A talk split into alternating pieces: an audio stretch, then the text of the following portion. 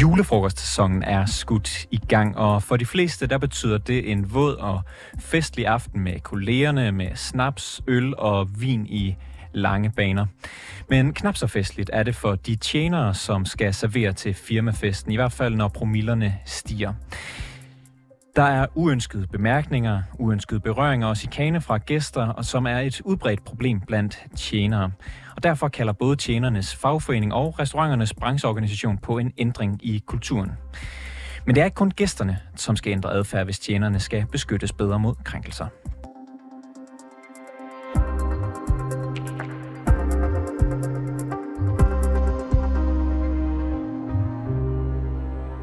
En undersøgelse fra det Nationale Forskningscenter for Arbejdsmiljø, der udkom i maj, viser, at de danske restaurations- og, eller de, de ansatte i restaurations- og barbranchen ligger højst, når det kommer til at have haft ubehagelige oplevelser med uønsket seksuel opmærksomhed og sexikane. 41 procent af de ansatte har nemlig været udsat for ubehagelige oplevelser inden for de sidste år. Og i langt de fleste tilfælde, der kommer krænkelsen fra såkaldte eksterne udøvere, altså ikke fra en kollega, men fra en gæst. Og nu kan jeg byde velkommen til dig, Peter Lykke Nielsen. Tak for det. Du er forhandlingssekretær på 3F's kontor for hotel og restauration. 3F, som jo har mange tjenere som medlemmer. Øh, brancheorganisationen Horesta, de lancerede i sidste uge kampagnen Hånden på hjertet, ikke på låret, her op til julefrokostsæsonen, for ligesom at sætte fokus på gæsters opførsel over for tjenere. Hvorfor tror du, at det lige er nu, de kommer med den kampagne? Jeg tror, at de kommer med den nu, fordi det er nu, det er nødvendigt at komme med sådan en kampagne. Det er nu, hvor de oplever, at deres restauratører står og skal tage stilling til øh, øh, det dilemma, som de finder sig selv i, som ikke burde være et dilemma, men er et dilemma, hvor når en gæst er gået over øh, den ansattes grænser, så skal restauratøren jo til at træffe en beslutning. Øh, og der tror jeg, det er vigtigt, at brancheorganisationen, eller allerhelst arbejdsgiverforeningen Horester, melder en øh, holdning ud i forhold til den her kultur, der er en af de tjener, der har oplevet krænkelser i løbet af denne julefrokostsæson, det er Sinem Demir. Øh, hun skriver på Twitter, at øh, hun er mentalt udmattet efter kun to ugers julefrokostsæson. Det skyldes, at hun igen og igen oplever uønskede bemærkninger og berøringer, når hun er på arbejde. Hvad tænker du om, at en tjener allerede to uger inde i sæsonen, altså vi, vi er jo ikke engang kommet december endnu, hun er kørt træt i julefrokostsæsonen? Jamen, det er jo forfærdeligt. Det er jo, det er jo forfærdeligt, og det passer jo meget godt med, med det billede, vi også hører fra vores andre medlemmer, at der er altså nogle steder, hvor det er øh, rigtig voldsomt, og hvor øh, folk er, øh, i stedet for at have en god fest, er rigtig træls at høre på øh, og være sammen med. Og, og I er jo så fagforening for mange af de her øh, mennesker. Hvad kan I gøre for, at, øh, at øh, tjenere som, øh, som Sinem øh, ikke skal opleve de her øh, uønskede bemærkninger og berøringer, når hun er på arbejde? Ja, altså, vi har to øh, faste øh, opfordringer. Den ene er, at øh, restauratørerne de skal have en politik for det her, så de ansatte ved på forhånd, hvad er politikken her i restaurationen, når, når det og det sker. Så, og så reagerer restauratøren på samme måde hver gang, uanset hvor godt betalende en gæst er. Sådan så den ansatte kan føle sig tryg i, at restauratøren altid har deres ryg, og altid vil passe på dem, hvis der er noget, der går galt i løbet af dagen. Og den anden vinkel, vi har på det, det er det her med, at for nogle år tilbage, så blev restaurationsloven lavet op, sådan så børn helt ned til 15 år kan servere, hvor der blev udskænket spiritus. Og det har vi selvfølgelig en idé om, at det burde rulles tilbage til 18 år, for her er altså et beskyttelseshensyn i forhold til dem, der øh, servicerer øh, fulde gæster. Og når, når vi nu er inde på, på, på alderen på, på folk her, øh, Sinem, hun øh, nævner specifikt, at øh, det er mænd, øh, der er 50 plus, som er dem, der ikke kan holde øh, fingrene og ordene for sig selv øh, Øh, og bare, bare nyde maden. Har hun pointe i, at det særligt ligger hos ældre mænd, det her? Oh, det ved jeg ikke. Det kender jeg ikke en undersøgelse for. Og selv værende 50 plus, så vil jeg jo være ked af at sige ja.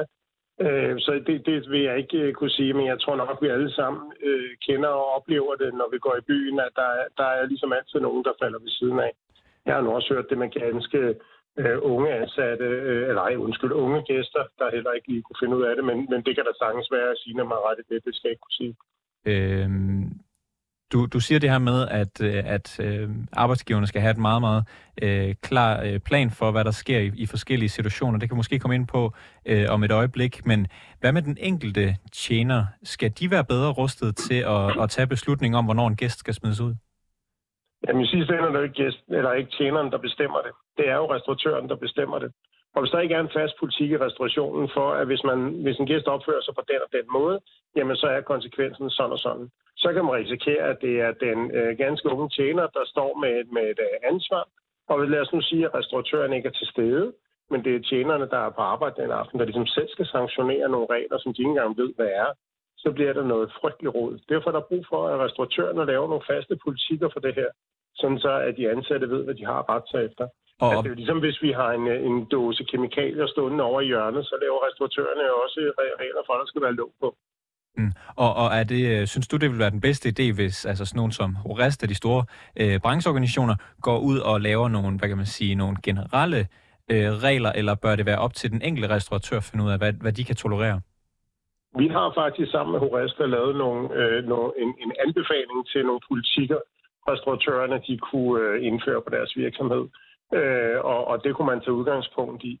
Øh, om det er øh, den samme politik alle vegne, eller restauratørerne finder deres egen, det, det, det er i første omgang ikke det største problem. Det allerstørste problem er, at der ikke er nogen politikker. Og, og hvad er det så i for nogle tilfælde, at, at man for eksempel skal smides ud som, øh, som gæst? Jamen, jeg, jeg synes jo, det er, når man, bliver, når man tager på betjeningen, eller man kommer med øh, bemærkninger, som er groft krænkende osv., så, videre, så skal man jo bare blive bedt om at forlade selskabet. Første gang øh, ingen, det, øh, ingen advarsler? Nej, jeg tror ikke, der er nogen, der er i tvivl om, man skal opføre sig ordentligt. Okay. Også, også når man går i byen. Fordi jeg havde nemlig forberedt, at vi lige kunne gå igennem et par scenarier sammen, og, og du har allerede svaret på et par stykker af dem. Altså, ja. jeg har skrevet ned, hvis en gæst øh, lægger, lægger hånden øh, på en tjeners øh, lår, det er nul-tolerance ud af vagten, hvis, øh, hvis det stod til jeres øh, plan? Ja, det vil jeg mene bestemt.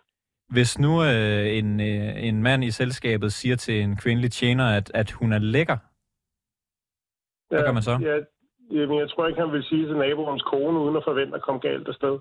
Så, så det skal man selvfølgelig heller ikke. Så der skal man smides ud første gang ja, uden advarsel? Naturligvis. Hvad hvis for eksempel øh, en øh, gæst tager billeder af, af en tjener, uden at øh, der er blevet givet lov til det?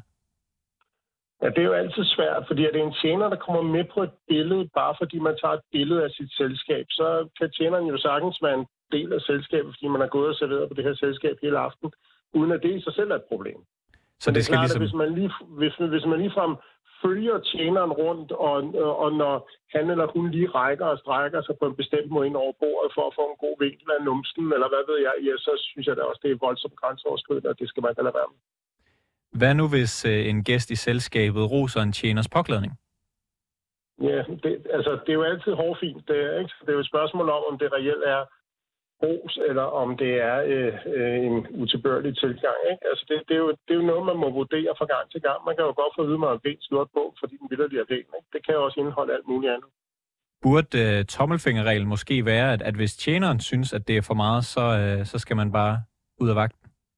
Ja, det vil i hvert fald være min tommelfingerregel. Men jeg er jo med på, at det er jo i sidste ende restauratørerne, der bestemmer. Ikke? Så, Skulle de have nogen grund til at tvivle?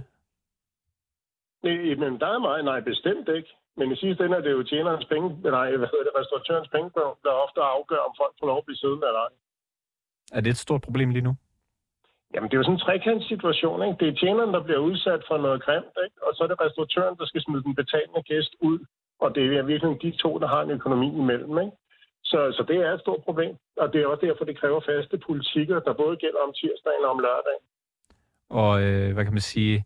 Ældre ældre mænd, de, de betaler jo godt Kommer det til at blive løst, det her?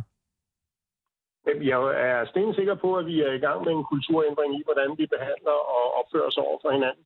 Øh, så på sigt vil det blive løst, ja, det er ikke et stort tvivl. Peter Lykke Nielsen, forhandlingssekretær i 3F's kontor for Privat Service, Hotel og Restauration. Tak fordi du var med i programmet. Velkommen, velkommen.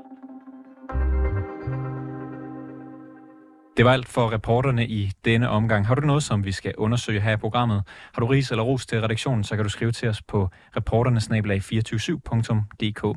Bag udsendelsen her var Kasper L. Hausner og Alexander Brøndum. Majlende Oben er producer, Simon Renberg er redaktør, og mit navn det er August Stenbrun.